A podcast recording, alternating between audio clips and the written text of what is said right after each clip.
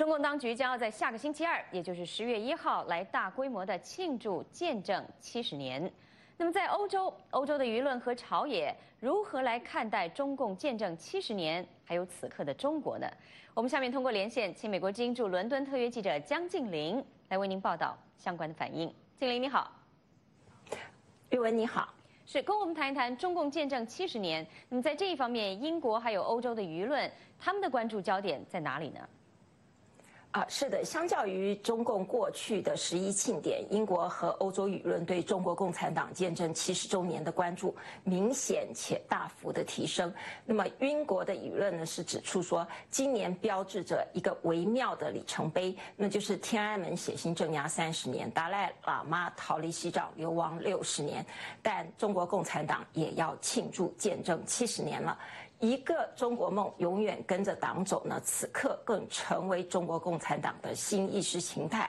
除了意识形态加强党控之外，欧洲舆论关注的焦点多集中在习近平领导的中国共产政权面临的内外局势，这包括了中国内地面临的这个维稳压力，而首当其冲的是香港问题，因为我们看到香港反送中抗争到今天没有结束的迹象。其次呢，则是中美关系的快速恶化，中美贸易战持续的激化，以及中国经济啊的发展呢缓了缓缓慢啊。当然，对于今年啊十一阅兵啊，中国解放军将展示的新武器装备啊，也是这里高度关切的焦点。玉文。是，那么金玲，我们知道，在中共建政七十年之际，在美国方面，我们知道现在普遍对中国的这个认知已经有了很大的改变。那么在欧洲呢，欧洲朝野对于中国的一些认知还有看法，在这一年有没有什么样的变化呢？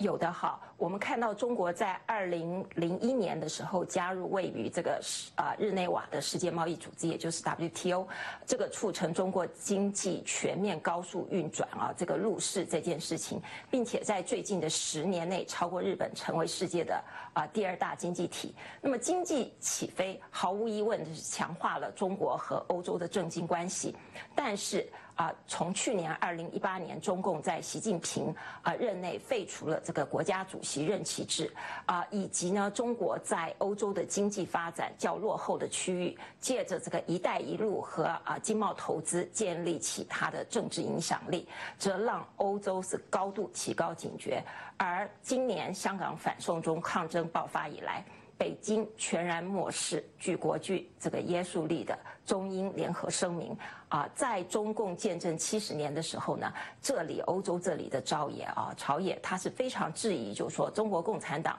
最融入这个国际体系，还有遵守国际秩序的意愿。那么这里的专家认为说，啊，中国如果要避免系统性的政治危机呢，就必须实行政治改革。但是从现状看来，中国共产党对政治改革是没有兴趣的。而这边的专家也认为说，啊，中国和习近平政权的野心其实是在于扩大对全球体系的影响，并且正在寻求以更适合中国的方式啊来重塑这个全球秩序和规则。语文。好的，我们谢谢记者江静林在伦敦为我们所做的详尽报道。